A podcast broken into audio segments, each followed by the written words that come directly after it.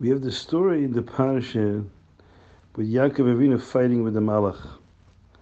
Chazal tell us that the Malach that appeared to Yaakov, according to one opinion, he appeared to him like a goy. Looked to him like a goy. Another opinion is that the Malach appeared to Yaakov Avinu like a Talmud Chacham.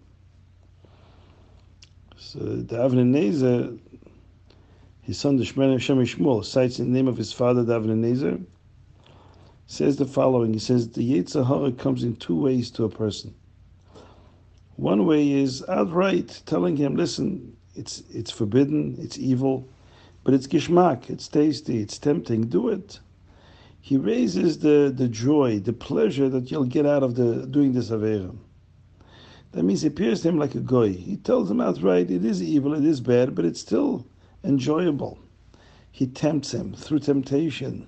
He hopes to get the person to fail. But then there's a Jew who is highly disciplined. He's not going to listen to the Yetzer Hara to do something outright evil.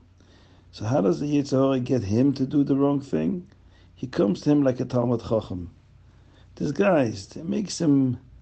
Uh, it makes him think and realize that this thing may be actually a mitzvah, even though it's not he tricks him, gives him the impression that you know fighting against this person or fighting against the other person is actually a great mitzvah.